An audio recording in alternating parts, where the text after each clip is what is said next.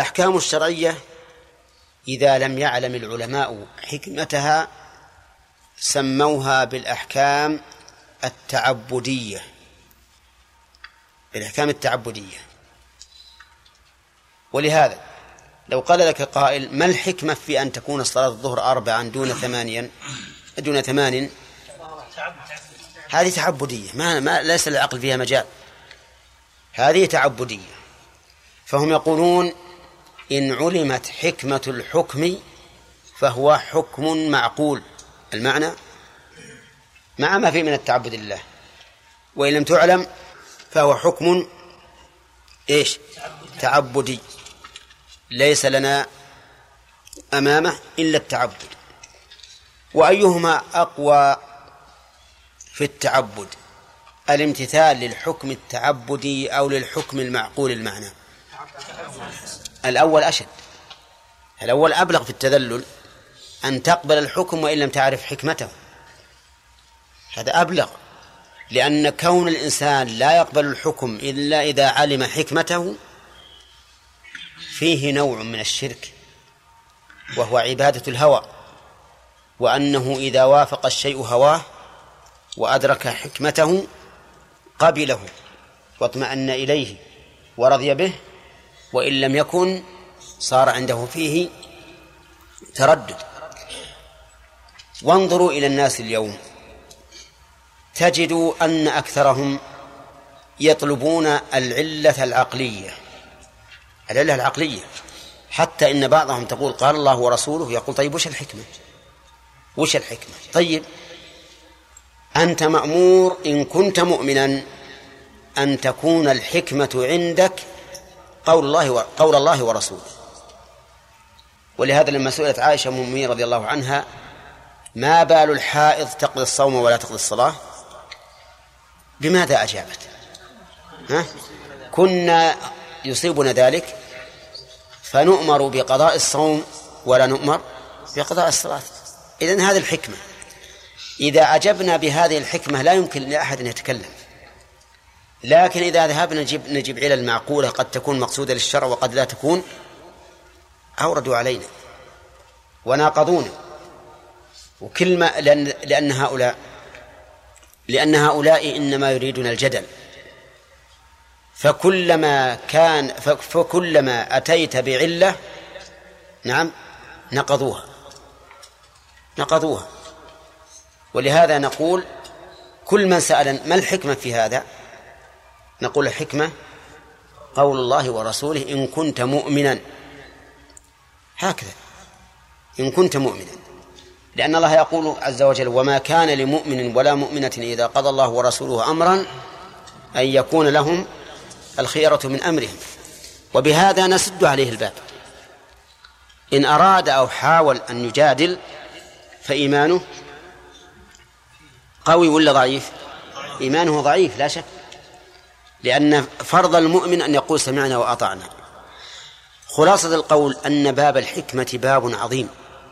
ينبغي للإنسان أن يعقله وأن يؤمن به إيمانا تاما وأن يعلم أن أفعال الله مقرونة بالحكمة خلافا لمن قال إن أمره وفعله لغير حكمة بل لمجرد المشيئة فإن في هذا من تنقص الله عز وجل ما هو معلوم. طيب قال فهو الحكيم الوارث. الوارث.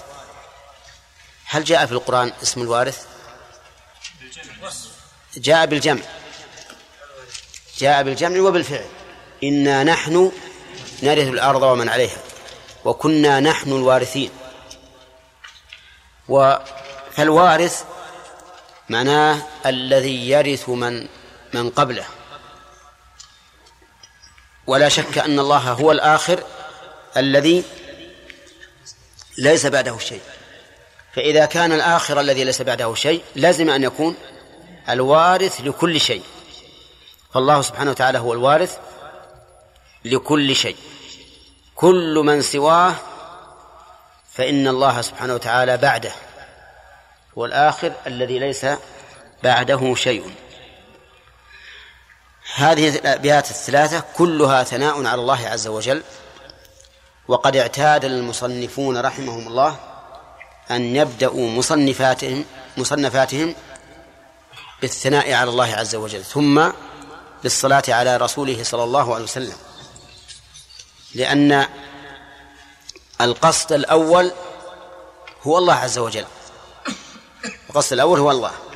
والنبي صلى الله عليه وسلم دال على الطريق الموصل إلى الله فكان حقه بعد حق الله سبحانه وتعالى. نعم.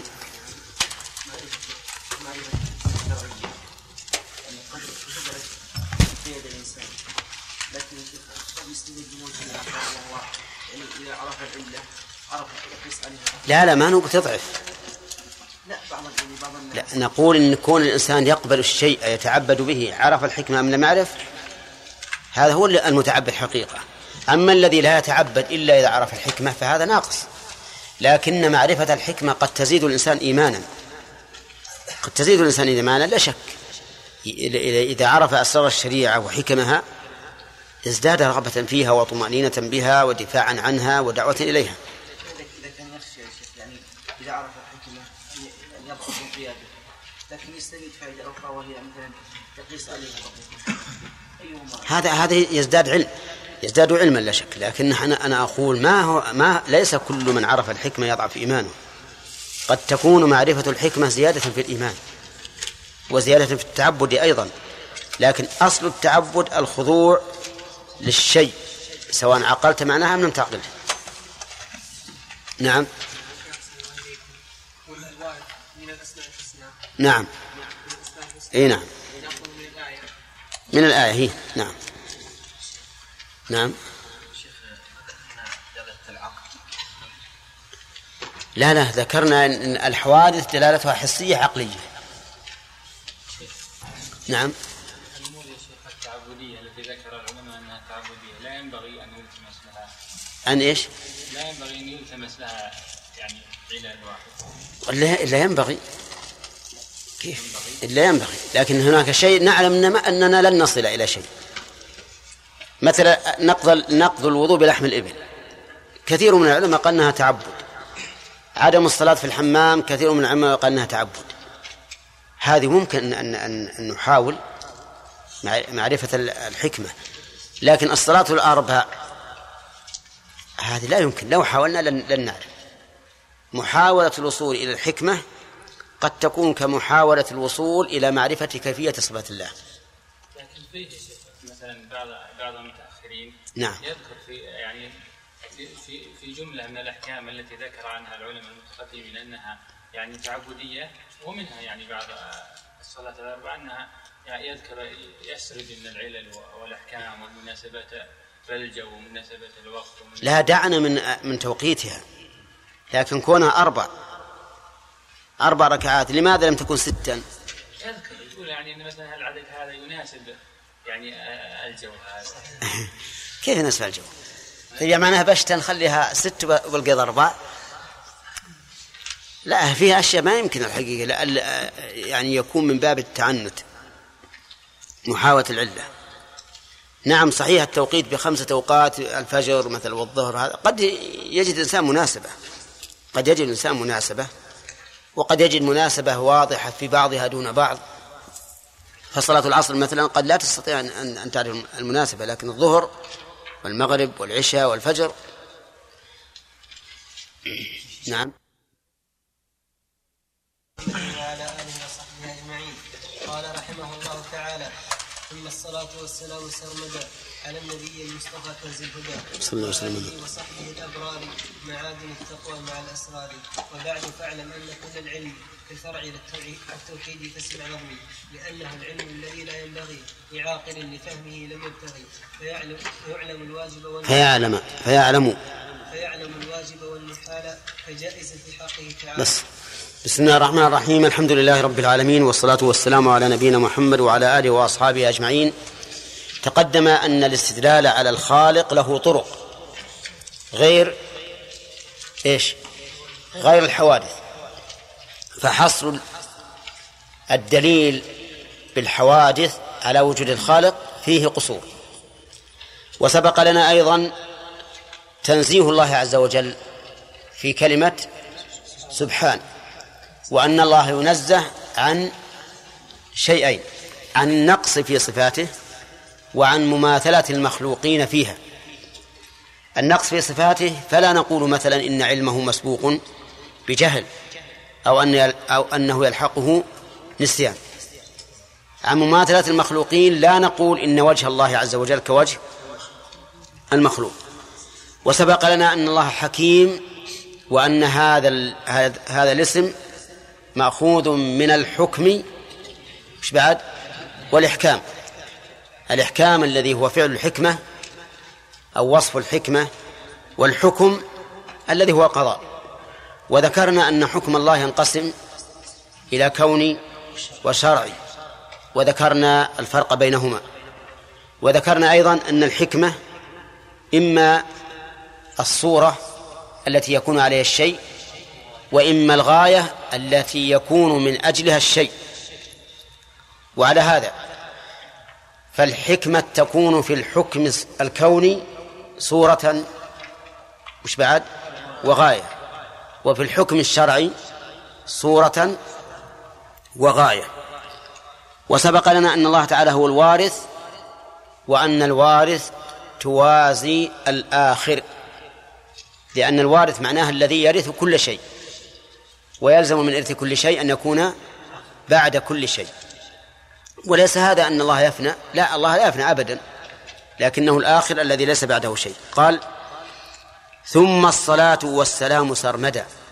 ثم أي بعد الثناء على الله أثني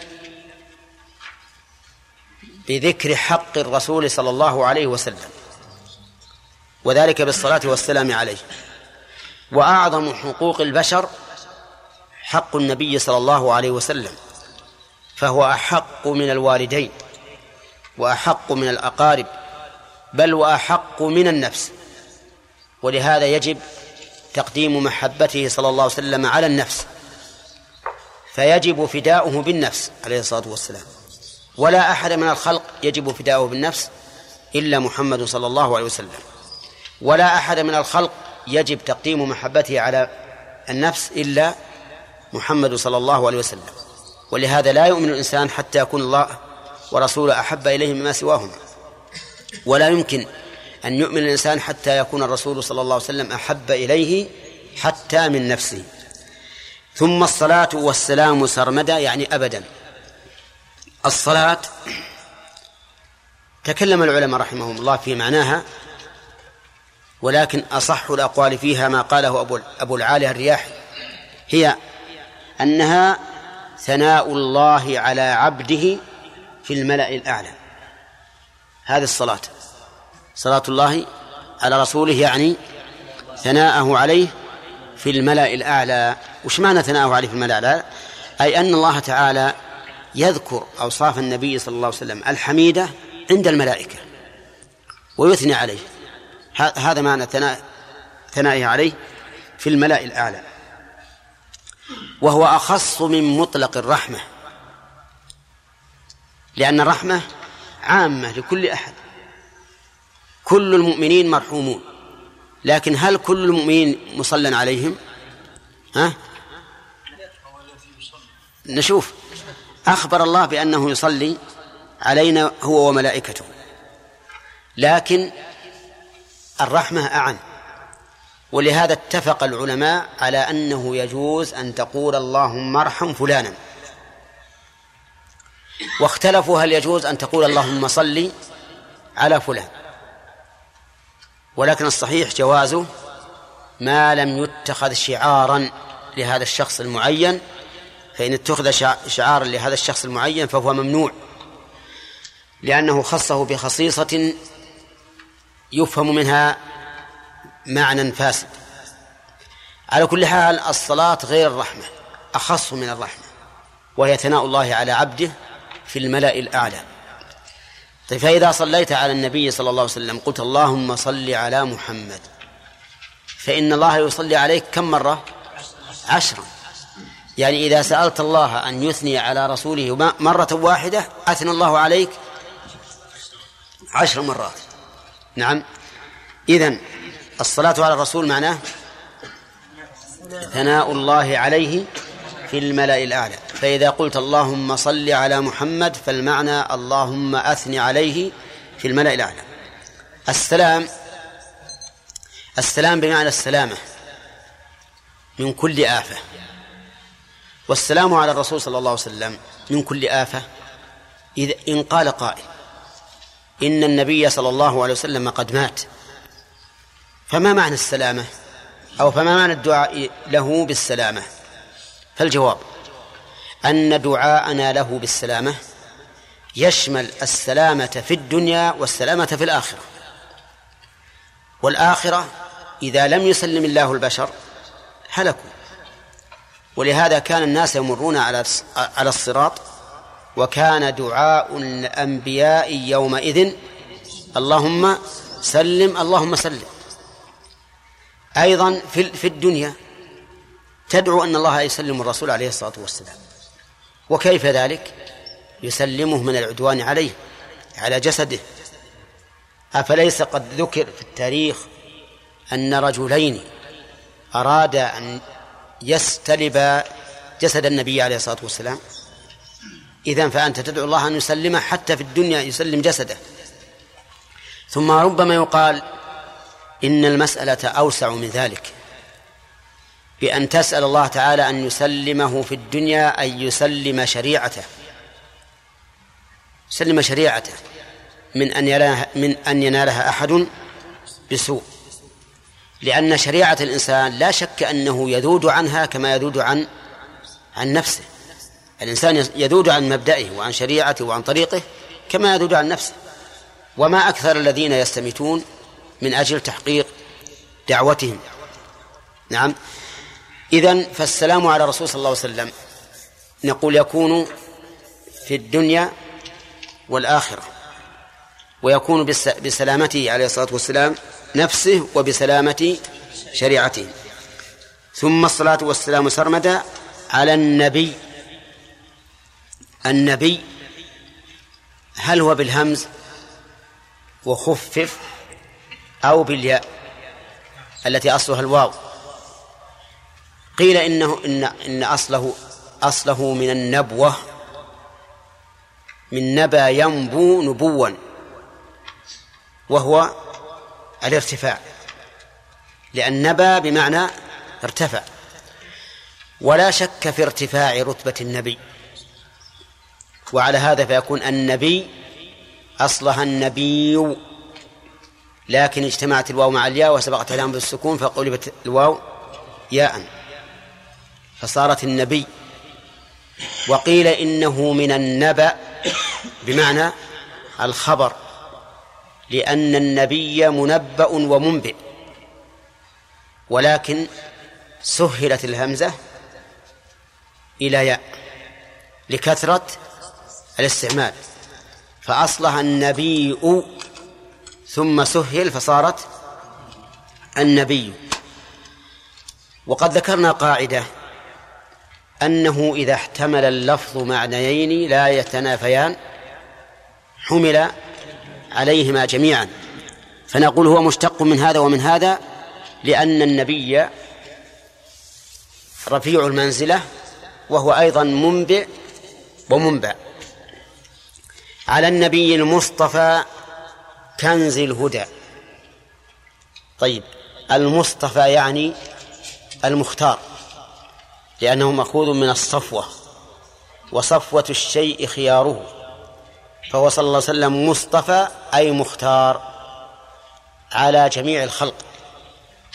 فهو صلى الله عليه وسلم أفضل الرسل والرسل أفضل الخلق.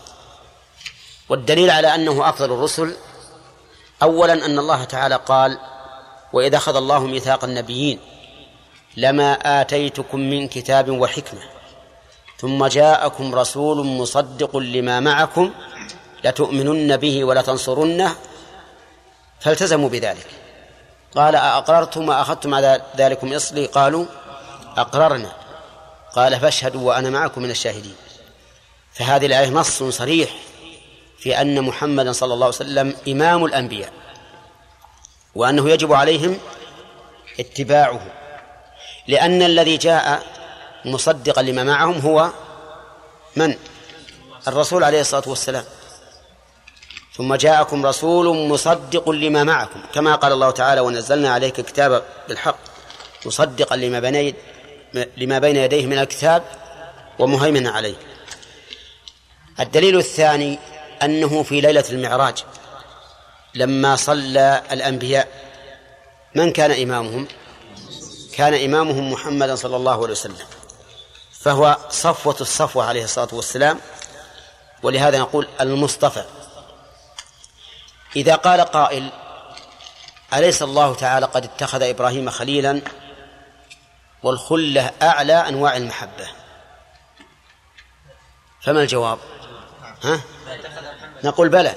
لكنه قد اتخذ أيضا محمدا خليلا. كما قال النبي عليه الصلاة والسلام إن الله اتخذني خليلا كما اتخذ إبراهيم خليلا. فإن قال قائل أليس الله تعالى قد كلم موسى تكليما؟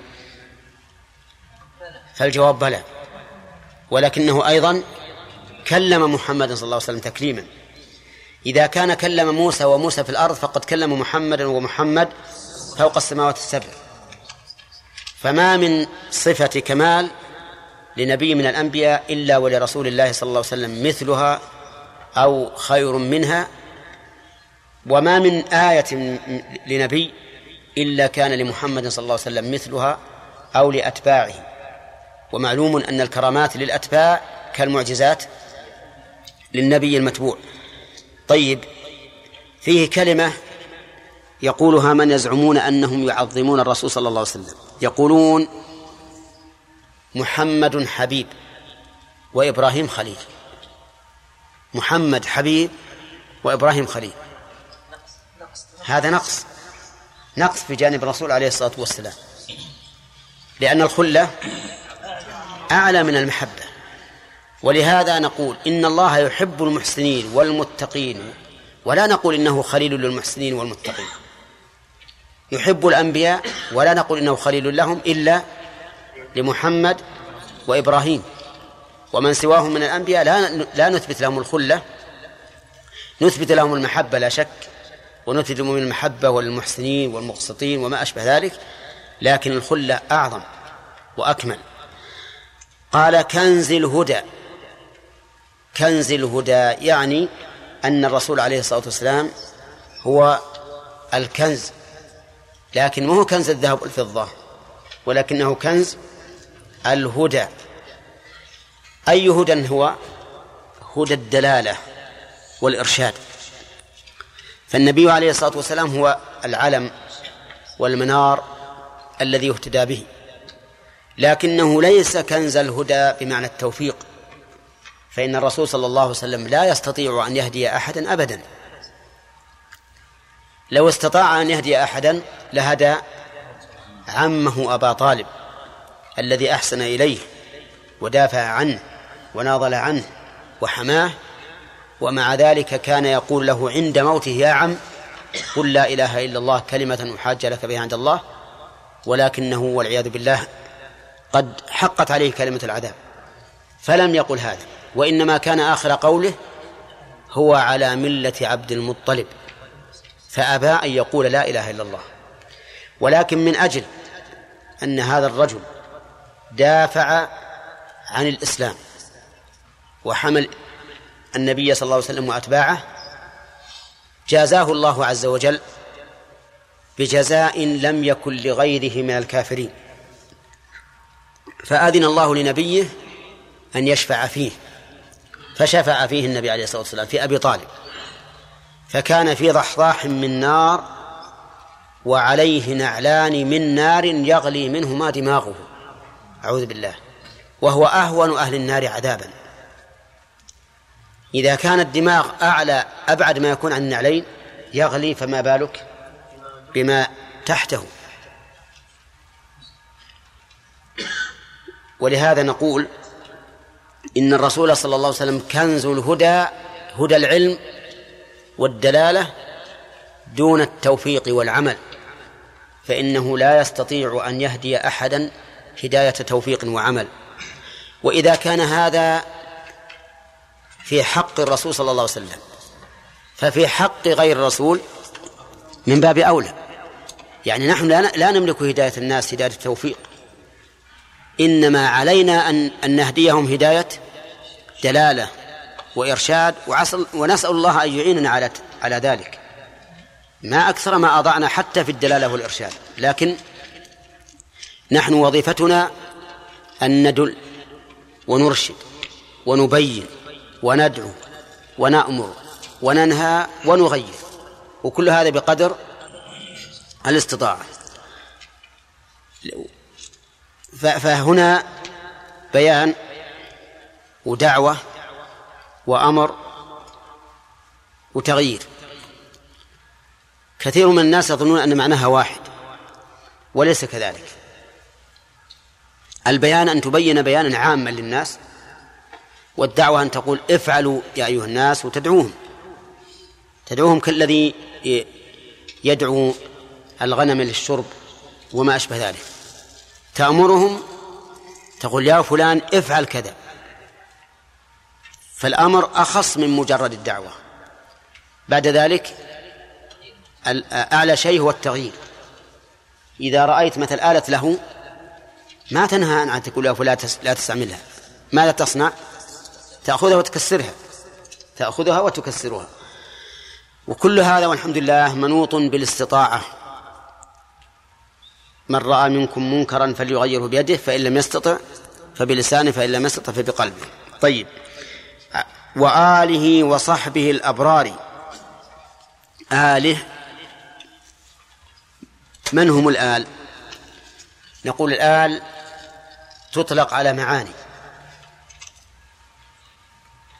وأصح ما نقول فيها أنها إن قرنت بالأتباع فالمراد بها المؤمنون من قرابته. إن قرنت بالأتباع مثل نقول وآله وأتباعه.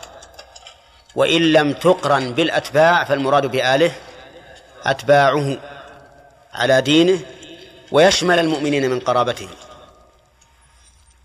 هذا هو أصح ما قيل في الآن. عبارة المؤلف فيها ذكر الأتباع؟ لا الأتباع ما فيها. إذن فنقول المراد بآله من؟ أتباعه على دينه. في التشهد نقول اللهم صل على محمد وعلى آل محمد. من المراد؟ أتباعه على دينه لأنه لم يذكر الأتباع لكن إذا قلنا اللهم صل على محمد وآله وأصحابه ومن تبعهم بإحسان صار المراد بالآل المؤمنين من قرابته المؤمنين من قرابته. وقد قال الناظم آل النبي هم أتباع ملته من الأعاجم والسودان والعرب. لو لم يكن آله إلا قرابته أو لو لم يكن آله إلا قرابته يجوز وجهان. صلى المصلي على الطاغي أبي لهب لأن أبا لهب من قرابته.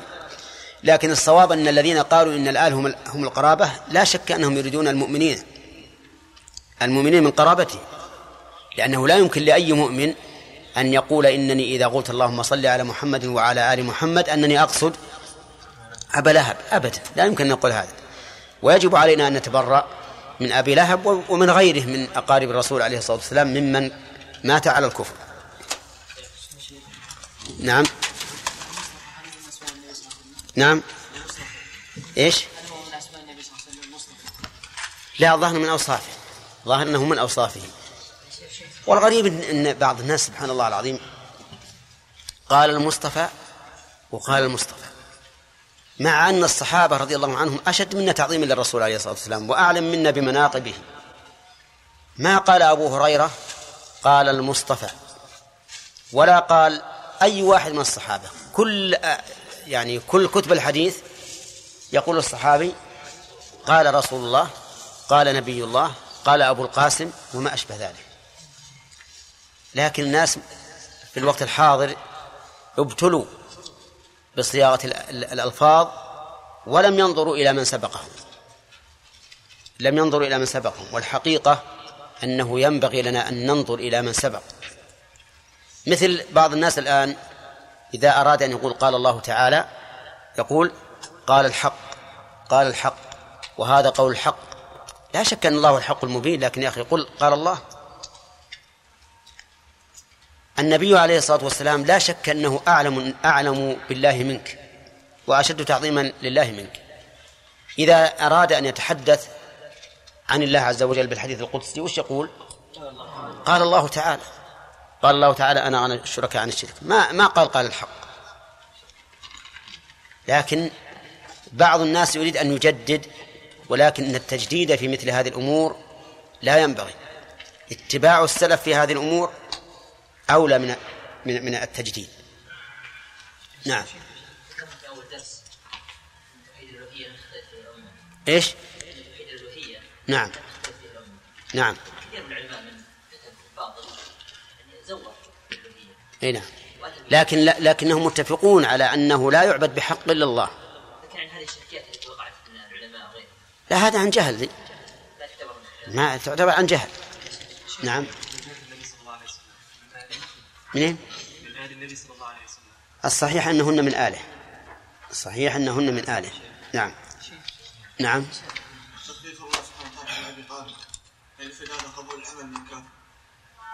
لا.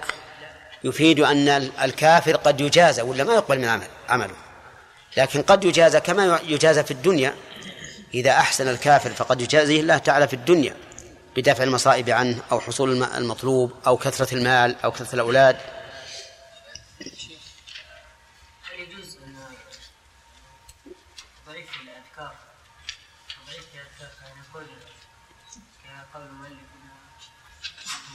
والسلام سرمد أو قال يقول الإنسان اللهم صل وسلم على محمد كلما لاح إي نعم. ما في بأس يعني هذا ورد في مثلها في السنة. سبحان الله وبحمده عدد خلقه. سبحان الله وبحمده رضا نفسه. سبحان الله وبحمده زينة عرشه. سبحان الله وبحمده مداد كلماته. لا بأس أن يقال هذا. نعم. شيخ هل يجوز غير الوالدين ها؟ يعني الرسول صلى الله عليه وسلم طبعا يحب أكثر من الوالدين لكن هل يجوز الإنسان أن يحب غير النبي عليه الصلاة والسلام أكثر من محبة الوالدين؟ أما المحبة الدينية فربما يكون مثلا له والدان عاصيان فيحب أبا بكر وعمر وعثمان أكثر منهما. نعم. المصطفى هو اسم المفعول. إيش؟ إيش؟ اسم المفعول. ما هو؟ من باب اللي هو؟ مصطفى. نعم. وهل مراد في هذه المحل معنى المفعولية في إلا. وما المصطفي المصطفي الله. المصطفي من إيش؟ من الخلق. صفوة من الخلق صفوة الخلق. إذ قالت الملائكة يا مريم إن الله اقرأ القرآن. يا مريم إن الله اصطفاك وطهرك واصطفاك على نساء العالمين. نعم. والتاء بدل من طاء. الطاء بدل بدل من التاء لعلة تصريفية. هو السؤال. ها؟ هو السؤال على محل الفاء أي نعم. نعم. نحن قلنا أن عم النبي صلى الله عليه وسلم أقل أهل النار عذابا. نعم. أيضا أقل من من عصاة من عصاة المؤمنين. لا لا أقل أهل النار. عصاة المؤمنين ما يسمون أهل النار. أهل النار لا يدخلون النار وليس من أهلها. أنت الآن تجي مثلا لعنيزة تقيم به يومين ثلاثة وتمشي. تسمى من أهل عنيزة لا. أهل النار هم أهلها المخلدون فيها. نعم.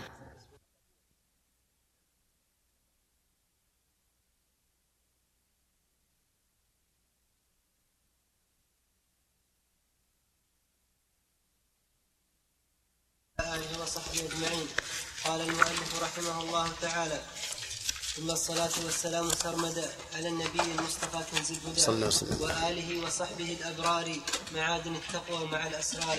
وبعد فاعلم أن كل العلم في الفرع للتوحيد فاسمع نظمي. لأنه العلم الذي لا ينبغي لعاقل لفهمه لم يبتغي. فيعلم الواجب والمحال الجائز في حقه تعالى. عادة أهل العلم أن يعتنوا في أن يعتنوا في صبر ذا بالنظم لأنه يسهل للحفظ كما يروق للسمع ويشفي من ضمى بس.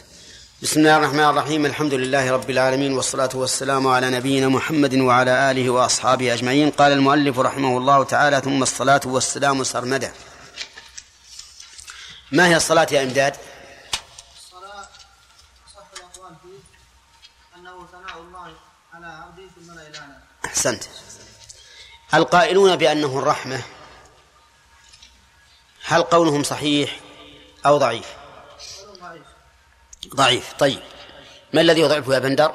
الله سبحانه وتعالى ذكر الرحمة والصلاة في آية واحدة نعم. فغير بينهم أولئك عليهم صلوات من ربهم ورحمة نعم. والعطف يقتضي المغايرة. وجه آخر. نعم. على جواز الصلاه يعني الرحمه لشخص واختلفوا بجواز أن العلماء اتفقوا على جواز الدعاء بالرحمة لأي شخص من المؤمنين واختلفوا في جواز الصلاة.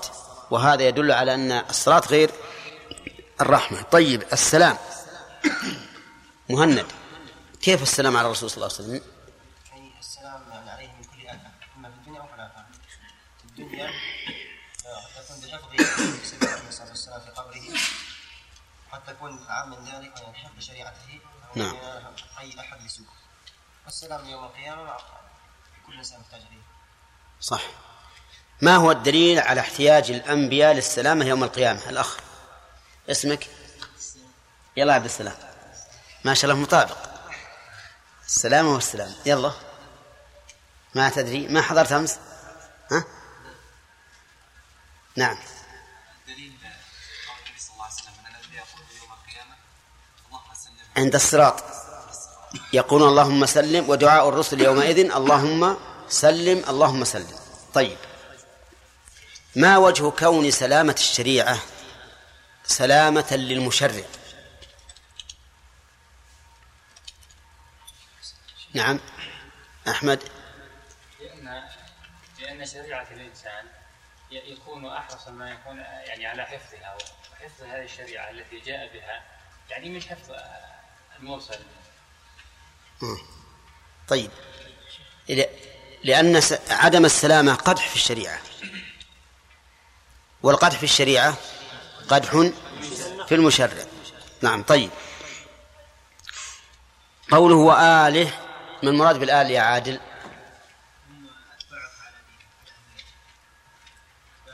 في كل سياق تأتي إلا إذا قلت بالأتباع. طيب لماذا فرقت؟ فقلت إذا قلت على آله وأتباعه فالمراد بالآل المؤمنون من قرابته وإ- وإذا قلت آله فالمراد أتباعه.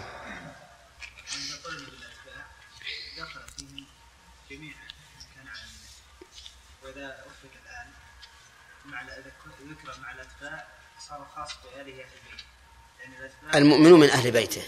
لماذا يعني فصلت؟ لا. نعم. الآن إن كان مشتقا من اول وبعد لا لا ما عندنا. هذا ما وصلنا إلى هذا يا هداية الله. نعم. يا شيخ الشاعر يقول آل النبي. لا. عبد الرحمن. إذا جمعت فيدخل الآل لأن لأن لأن الآل مهم من الأتباع. من الأتباع فخصهم بالذكر. فوصلنا بينهم. لا. نعم. إذا عطفنا العطف يقتضي المغايرة. هذا شيء وهذا شيء صح. لأنها إذا جمعت مع الأتباع فالع- فالعطف يقتضي إيش؟ المغايرة. وإذا ذكرت وحدها فهي صالحة للعموم. طيب. قال المؤلف رحمه الله الأبرار. وصحبه ما وص... ما ما شرحنا هذا طيب.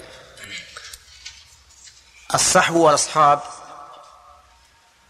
والصاحب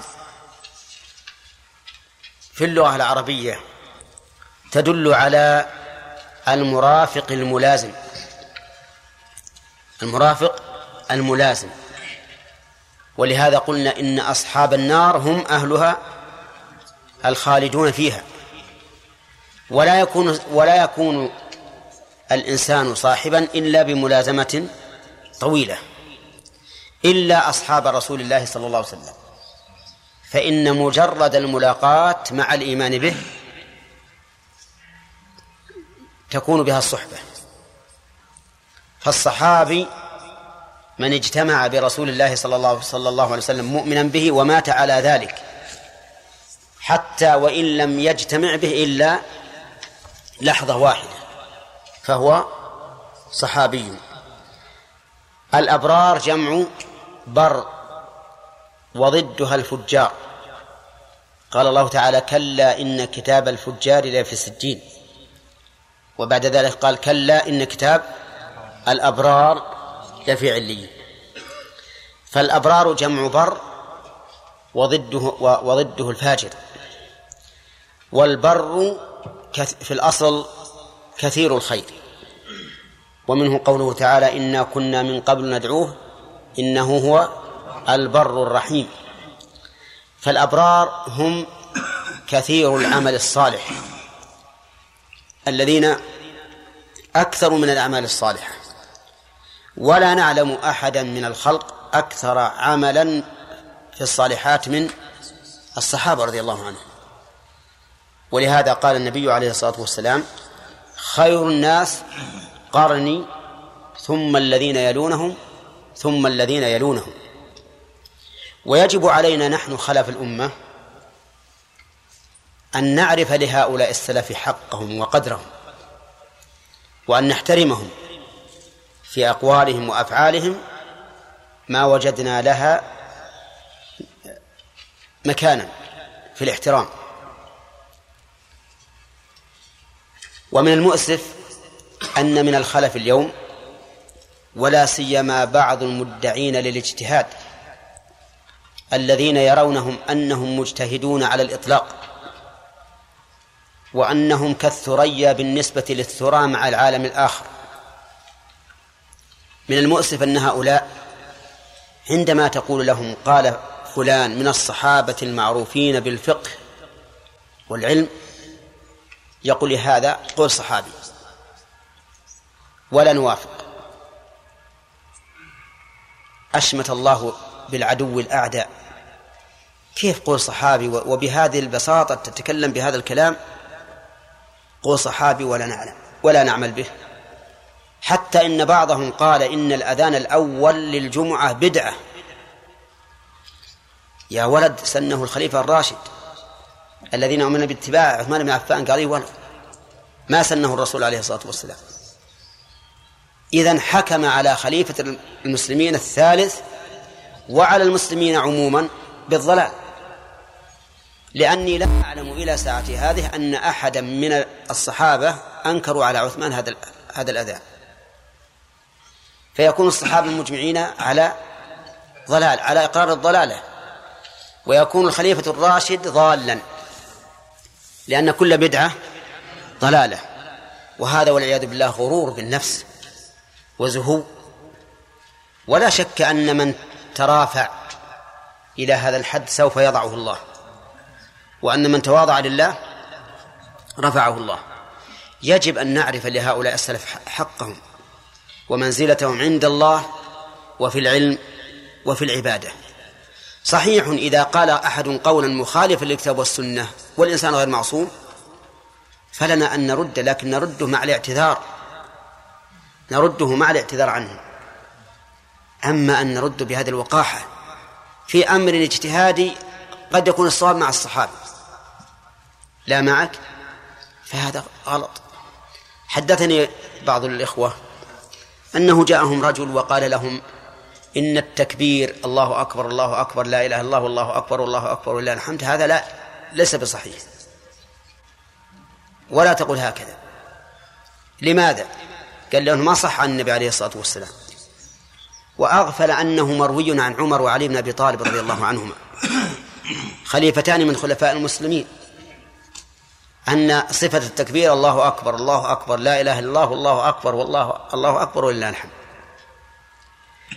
وعن ابن مسعود أو غيره من الصحابة التكبير ثلاث مرات.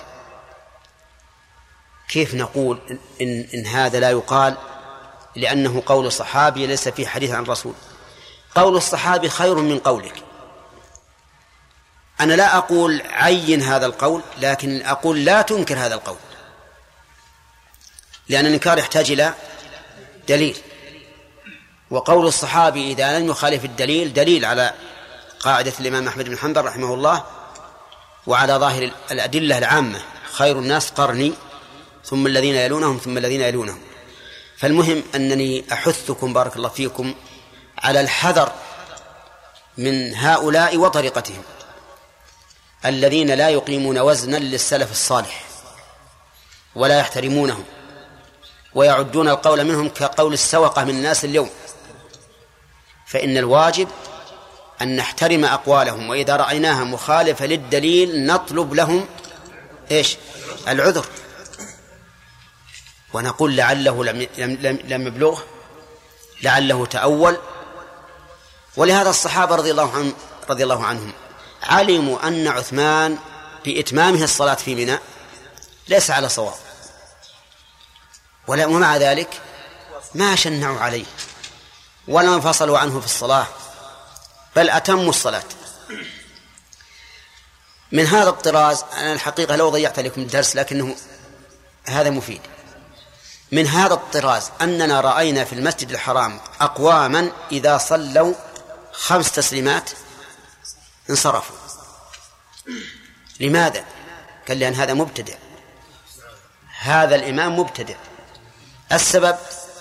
قال قالت عائشة رضي الله عنها لم يكن كان النبي صلى الله عليه وسلم لا يزيد في رمضان ولا غيره على إحدى عشرة ركعة.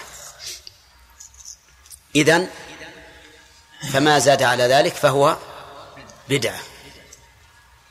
وكأنه نسي أن الذي كان لا يزيد على إحدى عشرة ركعة قال حين سأله السائل عن صلاة الليل قال له صلاة الليل مثنى مثنى فإذا خشي أحدكم الصبح صلى واحدة ولم يحدد ذلك؟ بإيش؟ بعدد. مع أن هذا السائل لا شك أنه يجهل العدد كما أنه يج... كما أنه يجهل الكيفية. ومع ذلك ما حدد له الرسول عليه الصلاة والسلام. قال إذا خشيت الصبح لو أنت مصلي مئتين ركعة فصلي ركعة توتر لك ما صليت. ثم نسي أن الرسول عليه الصلاة والسلام قال إنما جعل الإمام ليتم به. وهذا إمام شرعي. مجعول في المسجد الحرام أو المسجد النبوي أو غيره من المساجد. وكأنه نسي أن الرسول صلى الله عليه وسلم قال من قام مع الإمام حتى ينصرف كتب له قيام ليلة. لو كان نبينا عليه الصلاة والسلام قال من زاد على إحدى عشرة ركعة أو ثلاثة عشرة ركعة فلا تصلوا خلفه لكان انصراف هذا الرجل على حق. لكن أنى له ذلك. قال من قام مع الإمام حتى ينصرف كتب له قيام ليلة. فأنا أحذركم بارك الله فيكم من هؤلاء وطريقتهم وأقول إنه يجب علينا أن نحترم أقوال سلفنا الصالح ولكننا لا نعتقد عصمتهم. بل نقول إن الخطأ جائز عليهم كما هو علينا أجوز. ولكن إذا رأينا خطأ بينا مخالفا للكتاب والسنة فإننا لا نقبله ولكن نعتذر عمن علمنا حسن قصده حتى من بعد الصحابة. يعني فيها أئمة يخطئون. في أتباع للأئمة لكنهم أئمة في مذاهبهم يخطئون. ولكن هل نتخذ من هذا الخطأ الجهل معهم والكلام الذي لا ينبغي؟ لا أبدا. بل إذا أخطأوا اعتذرنا عنهم وقلنا والله نحن لا نتبع إلا ما قام الدليل عليه. ولكن هؤلاء أخطأوا وربما يكون لهم عذر. ومن قرأ كتاب شيخ الإسلام رحمه الله رفع, رفع الملام عن الأئمة الأعلام تبين له كيف يعامل الأئمة والعلماء. أما أن نستعز بأنفسنا ويرى واحد منا أنه كأنه رسول يوحى إليه فهذا خطأ عظيم. والغالب أن هؤلاء يحرمون بركة العلم. ولا أعني ببركة العلم أن لا يكون عندهم علم واسع. قد يكون عندهم واسع عندهم علم واسع لكن يحرمون بركته من خشية الإنسان لربه عز وجل وإنابته إليه. والحقيقة أن العلم أن العلم إذا لم يثمر خشية الله عز وجل والإنابة إليه والتعلق به سبحانه وتعالى واحترام المسلمين فإنه علم فاقد البركة. بل قد يختم ل... لمن سلك هذا المسلك بخاتمة سيئة. مثل ما علمنا أناسا علماء فطاحل لكنهم والعياذ بالله ختم لهم بسوء الخاتمة لأنهم اعتزوا بأنفسهم وفخروا بأنفسهم. وازدروا غيرهم. وهذا خطير جدا. نسأل الله أن يعافينا وإياكم منه وأن يعافي بقية إخوان المسلمين من ذلك. نعم. يقول الأبرار معادن التقوى مع الأسرار. المعدن أصل الشيء. ومنه معادن الأرضية التي هي أصل هذه الجواهر النفيسة. التقوى أصلها وقوى. أصل التقوى وقوى. مأخوذة من الوقاية وهي أي التقوى اتخاذ الإنسان وقاية من عذاب الله. هذا أجمع ما قيل فيه. اتخاذ الإنسان وقاية من عذاب الله سبحانه وتعالى. بفعل أوامره واجتناب نواهيه. إذن فهي اسم جامع لفعل الأوامر وترك النواهي. هذا أجمع ما قيل فيها. لكن أحيانا يقال بر وتقوى.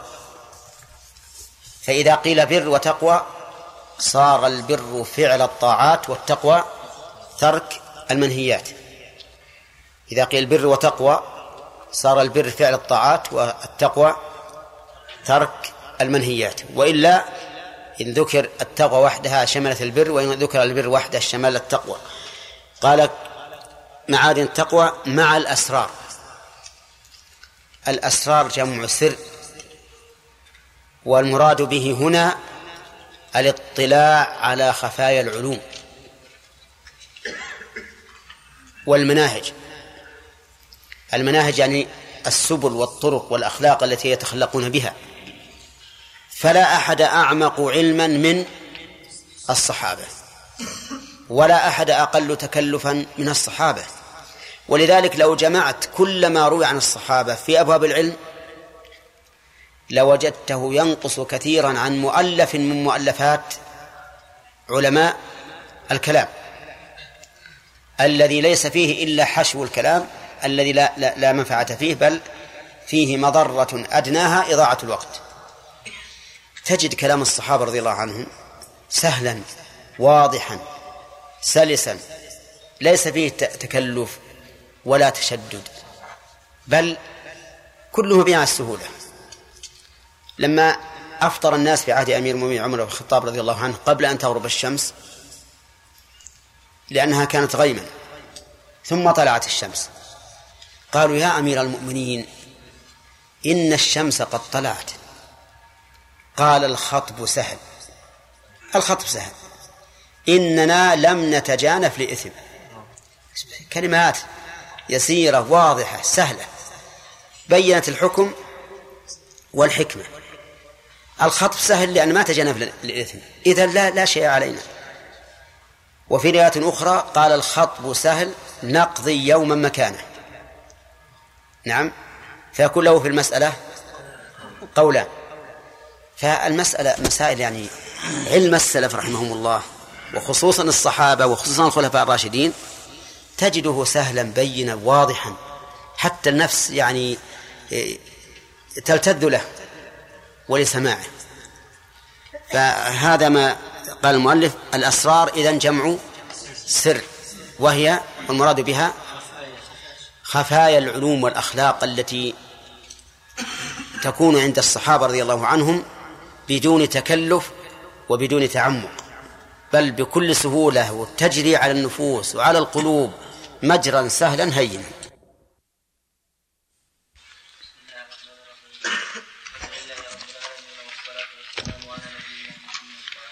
اللهم صل وسلم. كل العلم الذي لا ينبغي لعاقل لفهمه لم يتغي فيعلم الواجب والمحال كجائز بحمده تعالى وصار من عادة أهل العلم أن يعتنوا بسبب النظم لأنه لأنه يسهل لأنه يسهل للفكر يروق للسمع ويشفي من ظمأ. ويشفي من ظمأ. ويشفي من ظمأ. بسم الله الرحمن الرحيم الحمد لله رب العالمين والصلاة والسلام على نبينا محمد وعلى آله وأصحابه أجمعين. قال المؤلف رحمه الله تعالى وبعد فاعلم. بعد أي بعد ما ذكر من الحمد والثناء على الله عز وجل والصلاة والسلام على رسوله وآله فاعلم. وبعد هنا مضمومة ضمة بناء لأنه حذف المضاف إليه ونوي معناه. وهذه الكلمات بعد وأخواتها يقول النحويون فيها إنها لا تخلو من أربع حالات. أن يحذف المضاف إليه وينوى معناه. وحينئذ تبنى على الضم. أن يحذف المضاف إليه وينوى لفظه وحينئذ تعرب بالحركات غير منونة. فتجر في حال الجر وتنصب في حال النصب وما أمكن أن يرفع منها يرفع في حال الرفع. لكن غير غير منون. لماذا؟ لأنه قد قد نوي لفظ المضاف إليه. والكلمة إذا أضيفت لا تنون. كما قيل كأني تنوين وأنت إضافة إضافة فأين تراني؟ لا تحل مكاني. طيب. الحالة الثالثة أن يذكر المضاف إليه. فتعرب بالحركات حسب العوامل بتنوين ولا بغير تنوين؟ بغير تنوين. الحالة الرابعة أن يحذف المضاف إليه ولا ينوى لا لفظه ولا معناه وحينئذ تعرب بالحركات منونة. قال الشاعر فساغ لي الشراب وكنت قبلا أكاد أغص بالماء الفراتي قال وكنت قبلا. وأكثر ما ترد هذه الكلمات أكثر ما ترد مبنية على الضم لأن المضاف إليه يكون محذوفا وينوى وينوى معناه قوله إذن بعد هنا نقول هي مبنية على الضم لماذا؟ لأنه حذف المضاف إليه ونوي معناه فاعلم ألف رابطة رابطة. لشرط لج... نعم في جواب شرط مقدر لأن التقدير وبعد يعني وأما بعد فاعلم أن كل العلم كالفرع للتوحيد. أمرك المؤلف أن تعلم لأن المقام مقام ينبغي أن يهتم به وهو أن يعلم الإنسان أن جميع العلوم كالفرع للتوحيد.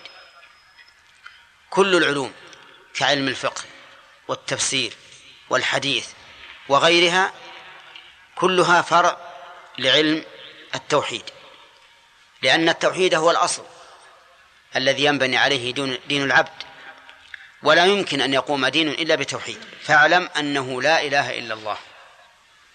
وقول المؤلف كالفرع للتوحيد يعني بأقسامه الثلاثة توحيد الربوبية وتوحيد الألوهية وتوحيد الأسماء والصفات.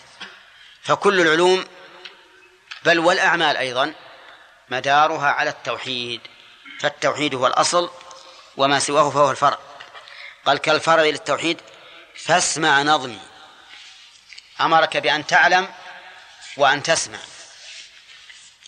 فاسمع نظمي أي, أي منظومي الذي سأنظم سأنظمه وأقوله لأن ما سينظمه رحمه الله في علم التوحيد. ولهذا أمرك بأن تسمع أن تسمع إليه سماع انتفاع. ثم علل علل كون العلم أو كون العلوم كالفرع للتوحيد بقوله لأنه العلم الذي لا ينبغي لعاقل لفهمه لم يبتغي. لأنه أي علم التوحيد أي علم التوحيد. العلم الذي لا ينبغي أي لا يصلح ولا يستقيم ولا يمكن للإنسان العاقل ألا يبتغي فهمه. فاللام في قوله لفهمه زائدة. يعني لا ينبغي لعاقل لم يبتغ فهمه. يعني أنه لا ينبغي للعاقل أن يدع فهم علم التوحيد. لأنه الأصل. وإذا كان هو الأصل وجب أن يقدم على غيره لأن الفرع لا يبنى إلا على على أصل. ثم قال المؤلف فيعلم الواجب. فيعلم يعني من جملة علم التوحيد أن به يعلم يعلم الواجب والمحال والجائز في حق الله تعالى. يعلم الواجب في حق الله ويعلم المستحيل في حق الله ويعلم الجائز في حق الله. طيب. فالأقسام إذن ثلاثة واجب مستحيل جائز. ويقال للواجب أحيانا اللازم ويقال للمحال أحيانا الممنوع ويقال للجائز الممكن. والمدار على المعنى. فما هو الواجب في حقه؟ الواجب في حق الله تعالى ما لا يتصور عدمه بالنسبة إليه. كل شيء لا يتصور عدمه بالنسبة لله فهو واجب. فمثلا الحياة من الواجب. العلم من الواجب. القدرة من الواجب. القوة من الواجب. والأمثلة في هذا كثيرة. فكل ما, يتص... ما لا يتصور عدمه فهو واجب. طيب. المستحيل كل ما لا يتصور وجوده. الذي لا يتصور وجوده هو المستحيل. مثل الموت. والعجز والضعف والجهل والنسيان وما أشبه ذلك. هذا ممتنع في حق الله عز وجل. إذن ما هو الضابط في الأول والثاني؟ الضابط كل كمال فهو من من الواجب. كل نقص فهو من المستحيل من الممتنع في حق الله عز وجل. الجائز ما جاز وجوده وعدمه بالنسبة للخالق. مثل النزول إلى السماء الدنيا والاستواء على العرش وخلق شيء معين كخلق الذباب مثلا خلق السماوات خلق الأرض. هذا من الأمور الجائزة لأنه يجوز أن لا يخلق الله هذا الشيء ويجوز أن يخلقه لو لم يخلقه لم يكن ذلك نقصا ولو خلقه لم يكن نقصا. الاستواء على العرش كذلك النزول إلى السماء الدنيا كذلك. من الأمور الجائزة. فإذا قال قائل إن إثبات الجائز ممنوع لأنه إن كان وجوده كمالا كان عدمه نقصا وإن كان عدمه نقصا آه، كمالا كان وجوده نقصا. فلا يتصور شيء جائز في حق الله.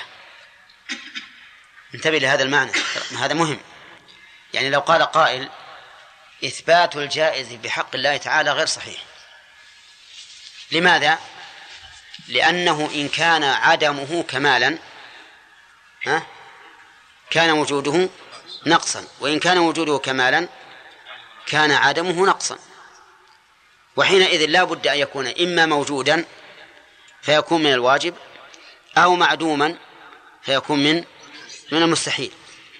أما أن تقولوا إنه جائز فليس فلا يمكن. جواب على هذا أن نقول هو كمال في حال وجوده نقص في حال عدمه إن كان من إن كان من الموجودات أو هو كمال في حال عدمه نقص في حال وجوده. واضح؟ فمثلا إذا اقتضت الحكمة أن يوجد هذا الشيء فوجد صار كمالا. ووجوده قبل اقتضاء الحكمة وجوده؟ نقص ولا لا؟ نقص. وإذا اقتضت الحكمة عدمه كان وجوده نقصا. كذا.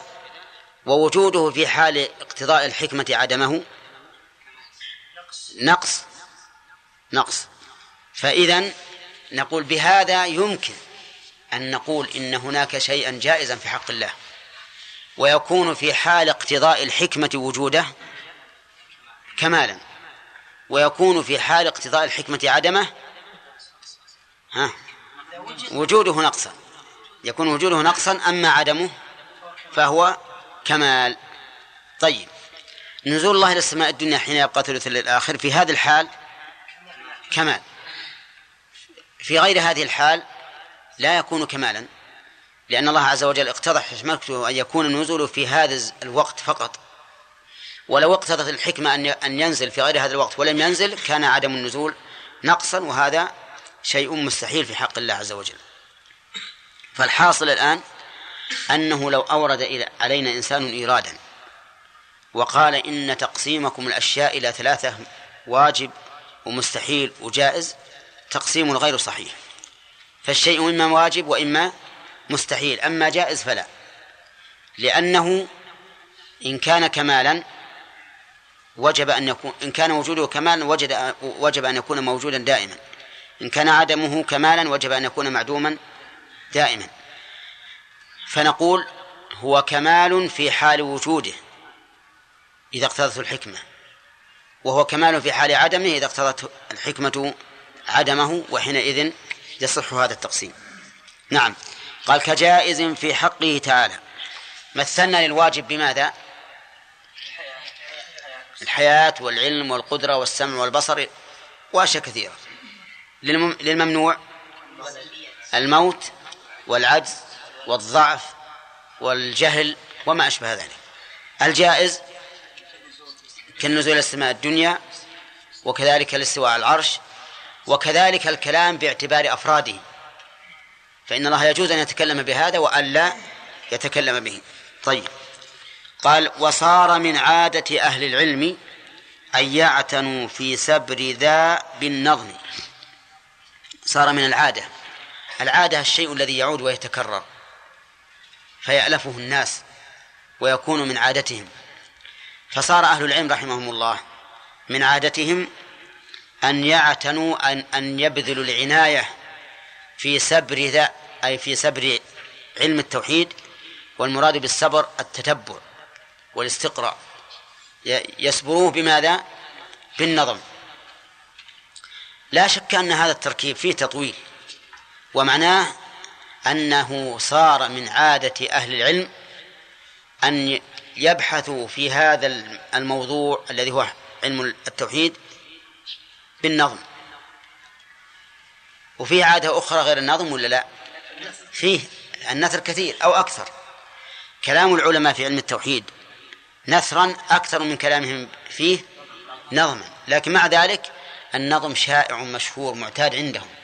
أن ينظموا العقائد وعلم التوحيد حتى يكون كما أشار إليه المؤلف لأنه يسهل للحفظ كما يروق للسمع ويشفي من ظمأ. النظم الذي كان العلماء يعتادونه في هذا الباب على أي بحر؟ الرجز وغير الرجز. نعم. قد يكون على سبيل الرجز وقد يكون على الكامل أو الطويل أو البحور الأخرى المعروفة في علم العروض. لكن أكثر ما يكون الرجز. لأن الرجز خفيف عند القراءة وسهل عند النظم. سهل عند النظم. لأن غير الرجز لا بد أن يلتزم الإنسان قافية معينة وهذه قد تصعب على الإنسان غير الشاعر. أما الرجز فكل بيت له ها قافية معينة. لا يحتاج الراجز إلا إلى إلى إلا إلى مراعاة الشطر الأول والشطر الثاني فقط. قال لأنه يسهل للحفظ.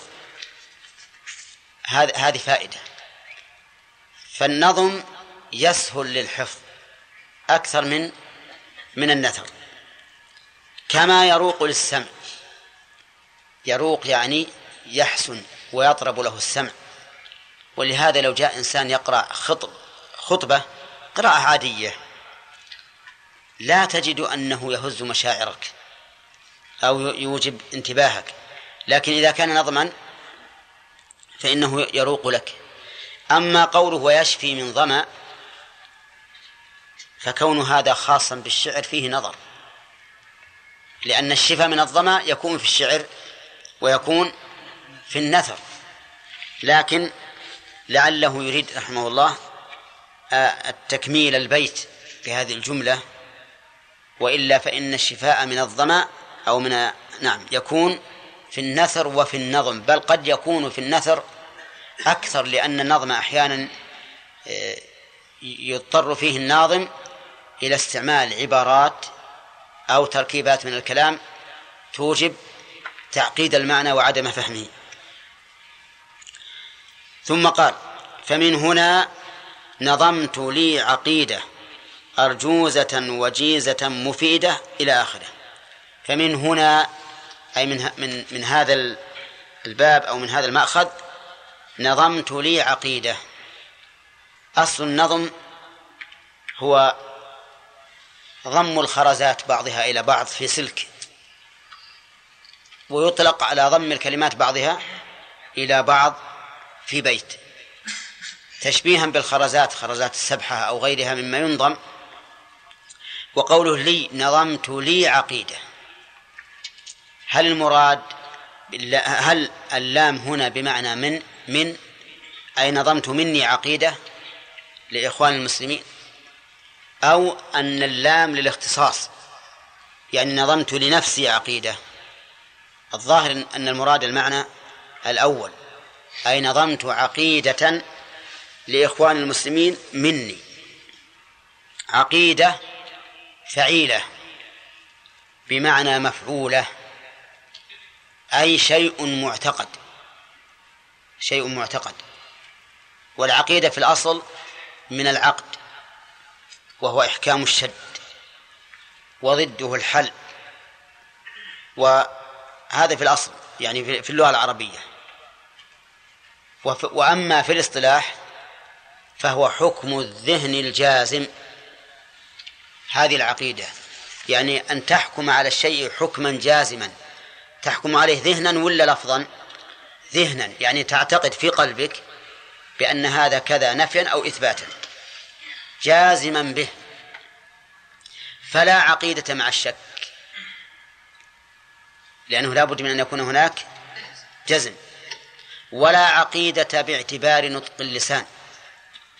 لأن نطق اللسان يقع حتى من المنافق. فالمنافق لا المنافق يقول لا إله إلا الله ولكن ليس عنده عقيدة. إذن العقيدة تعريفها اصطلاحا حكم الذهن الجازم. طيب هل نقول المطابق للواقع أو لا؟ لا ما نقول هكذا. بل نقول حكم الذهن الجازم فإن طابق فهي عقيدة صحيحة وإن خالف الواقع فهي عقيدة فاسدة. اعتقاد النصارى أن الله ثالث ثلاثة هذا عقيدة لكن فاسدة أو صالحة؟ فاسدة لأنها غير مطابقة للواقع. اعتقاد أهل التحريف أن الاستواء بمعنى الاستيلاء عقيدة لكنها صحيحة أو فاسدة؟ فاسدة لأنها خلاف الواقع. لكن هم يجزمون بذلك ويعتقدون هذا. فصارت العقيدة في اللغة من من العقد وهو إحكام الشد الذي ضده الحل. وفي الاصطلاح حكم الذهن الجازم. وحين فقولنا حكم الذهن خرج به قول اللسان لأنه لا يعتبر لا يعتبر عقيدة. إذ قد يقول الإنسان ما لا يعتقد. وخرج بقول الجازم الشك فإن الشاك لم يعتقد. طيب ثم هل يشترط أن يكون مطابقا أو لا؟ نقول لا يشترط أن يكون مطابقا للواقع.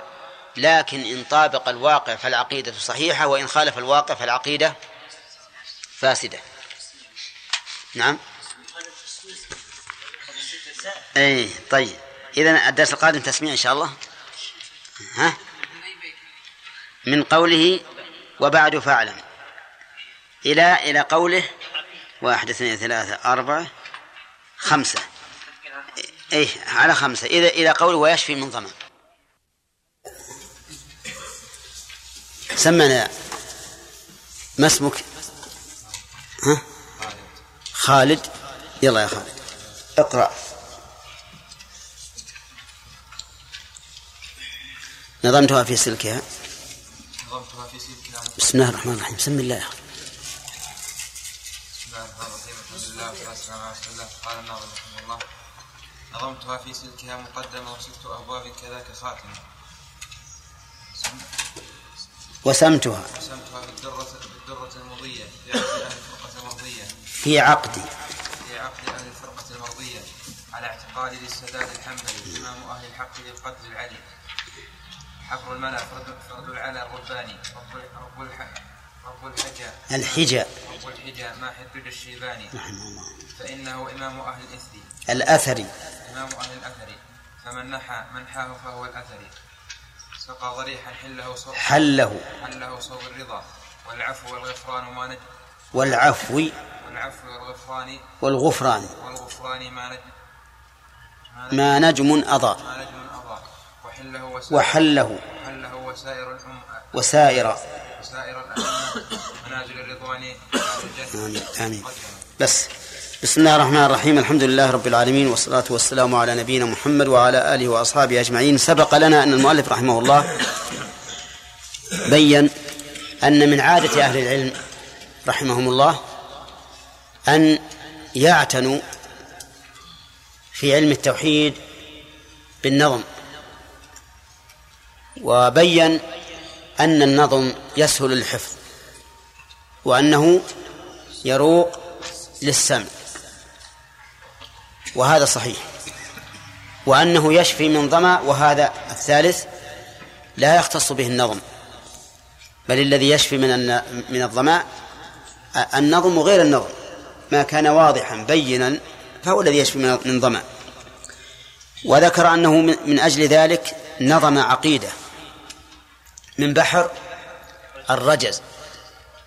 ووصفها بأنها وجيزة يعني غير مطولة. وهو كذلك. فإنها ليست مطولة. يذكر فيها رحمه الله القواعد العامة بدون تفصيل. و وأنها أيضا مفيدة. يعني تفيد قا- قارئها وسامعها. وكاتبها أيضا. فقوله إنها أرجوزة وجيزة هذا ليس فيه مدح. لكن قوله مفيدة فيه مدح. فإذا قال قائل كيف يسوغ للإنسان أن يمدح ما كان من صنعه وتأليفه؟ وهل هذا إلا افتخار؟ فالجواب يسوغ ذلك إذا لم يقصد بهذا الافتخار على الخلق وإنما قصد بيان الواقع. فقد قال النبي عليه الصلاة والسلام أنا سيد ولد آدم ولا فخر. وقال ابن مسعود لو أعلم أن أحدا أعلم مني بكتاب الله تبلغه الإبل لرحلت إليه.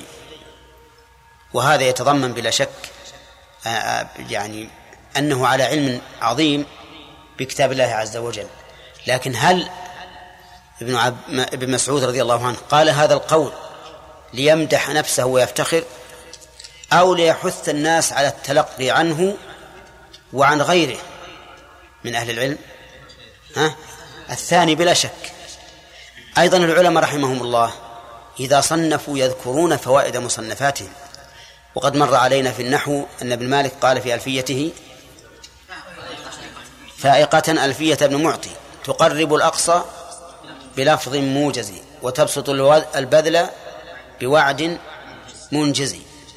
وهذا ثناء عليها لا ليفتخر بها لأنها من تأليفه ولكن من أجل أن يحث الناس على تلقيها وتعلمها.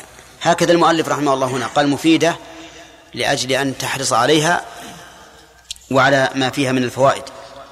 قال نظمتها في سلكها. هذا يسميه علماء البلاغة الاستعارة.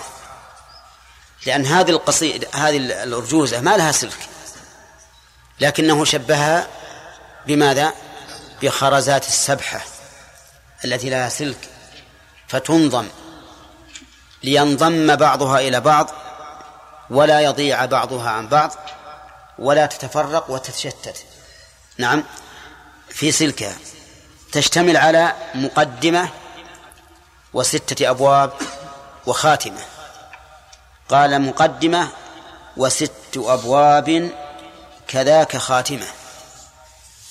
فيكون المجموع كم؟ ثمانية. المقدمة والخاتمة وستة أبواب. وسمتها أي جعلت عليها علامة لأن الوسم هو العلامة. وفي بعض النسخ سميتها. والمعنى متقارب. يعني أنني سميت هذه المنظومة أو وسمتها جعلتها عليها علامة بالدرة المضية. أصل المضية المضيئة لكن سهلت الهمزة لأجل استقامة البيت.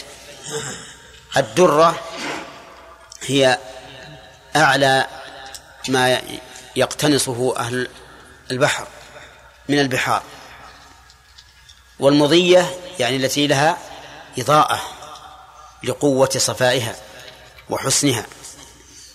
وهذا الاسم مطابق لمسماه فإن هذه المنظومة درة مضية مضيئة لمن قرأها وتأملها لأن فيها فوائد عظيمة كثيرة فيما يتعلق بالعقيدة. في عقد أهل الفرقة المرضية. في عقد عقد بمعنى اعتقاد فهي اسم مصدر. لأن اعتقد يعتقد ما المصدر؟ اعتقاد. وعقد اسم مصدر. واسم المصدر يقول النحويون ما دل على معنى المصدر ولم يشتمل على حروفه. كل ما دل على معنى المصدر ولكنه لم يشتمل على حروفه فإنه يسمى اسم مصدر. أهل الفرقة ولا الفرقة؟ ها؟ طيب الفرقة يعني الاختلاف والافتراق والفرقة الطائفة. وما المراد؟ الطائفة. ليس المراد أهل الفرقة هم هم أهل الفرقة أهل الاجتماع لكن المراد أهل الفرقة يعني الطائفة المرضية التي ارتضاها الله ورسوله والمؤمنون. وهم أهل السنة والجماعة الذي كانوا على مثل ما كان عليه النبي صلى الله عليه وسلم وأصحابه. ضد هذه الفرقة المرضية أصحاب الفرق المسخوطة من أهل البدع على اختلاف أصنافهم وأنواعهم. يقول على اعتقاد ذي السداد الحنبلي إمام أهل الحق ذي القدر العلي. يعني آه، أنها مبنية على اعتقاد ذي السداد. السداد يعني الصواب الصواب المسدد الموافق للحق. وقول الحنبلي صفة لذي لا للسداد. يعني على اعتقاد الحنبلي وهو الإمام أحمد بن حنبل. أحمد بن محمد بن حنبل الشيباني ما الإمام المشهور. فنسبته إلى حنبل لأنه جده إمام أهل الحق. إمام أهل الحق يعني معناها الذي يقتدي به أهل الحق. لكن إمامته رحمه الله وإمامة غيره من من الأئمة ليست إمامة مستقلة بل هي إمامة تابعة للإمامة العظمى وهي إمامة رسول الله صلى الله عليه وسلم. وليست إمامة مستقلة بل إمامة تابعة للإمامة العظمى إمامة محمد صلى الله عليه وسلم. ولولا ائتمام هؤلاء الأئمة به صلى الله عليه وسلم ما صاروا أئمة. قال الله تعالى وجعلناهم أئمة يهدون بأمرنا لما صبروا وكانوا بآياتنا يوقنون. فهؤلاء الأئمة الأربعة وغيرهم من أئمة المسلمين صاروا أئمة لأنهم أهل للإمامة بما أعطاهم الله تعالى من الصبر واليقين. طيب إمام أهل الحق ذي القدر العلي. القدر يعني الشرف. العلي ضد النازل. فالإمام أحمد رحمه الله له قدر علي بين بين أهل الحق. تكاد تكون الأمة كلها مجمعة على الثناء عليه. حتى إن بعض العلماء قال إنه يجوز أن نشهد له ولأمثاله بالجنة بأنه من أهل الجنة لأن الأمة اتفقت على الثناء عليه. وقد قال الله تعالى وكذلك جعلناكم أمة وسطا لتكونوا شهداء على الناس. فإذا شهدت الأمة لشخص بالصلاح فلنا أن نشهد له بالجنة. والمسألة هذه فيها خلاف لكن الكلام على أن الرجل قد اتفق على أنه رحمه الله من أجل أئمة الدين وأعظمهم قدرا وحصل له من المحنة في الدفاع عن عن السنة ما يعلم من ترجمته. كما ذكر ذلك ابن كثير رحمه الله في البداية والنهاية والنهاية وغيره من من تكلموا عن سيرة الرجال. قال حبر الملأ. حبر بمعنى عالم. ويقال حبر. يعني بفتح الحاء وكسر الحاء. حبر الملأ أو حبر. وهي موافقة للبحر في الاشتقاق الأكبر ولا الأصغر؟ الأكبر. في الاشتقاق الأكبر.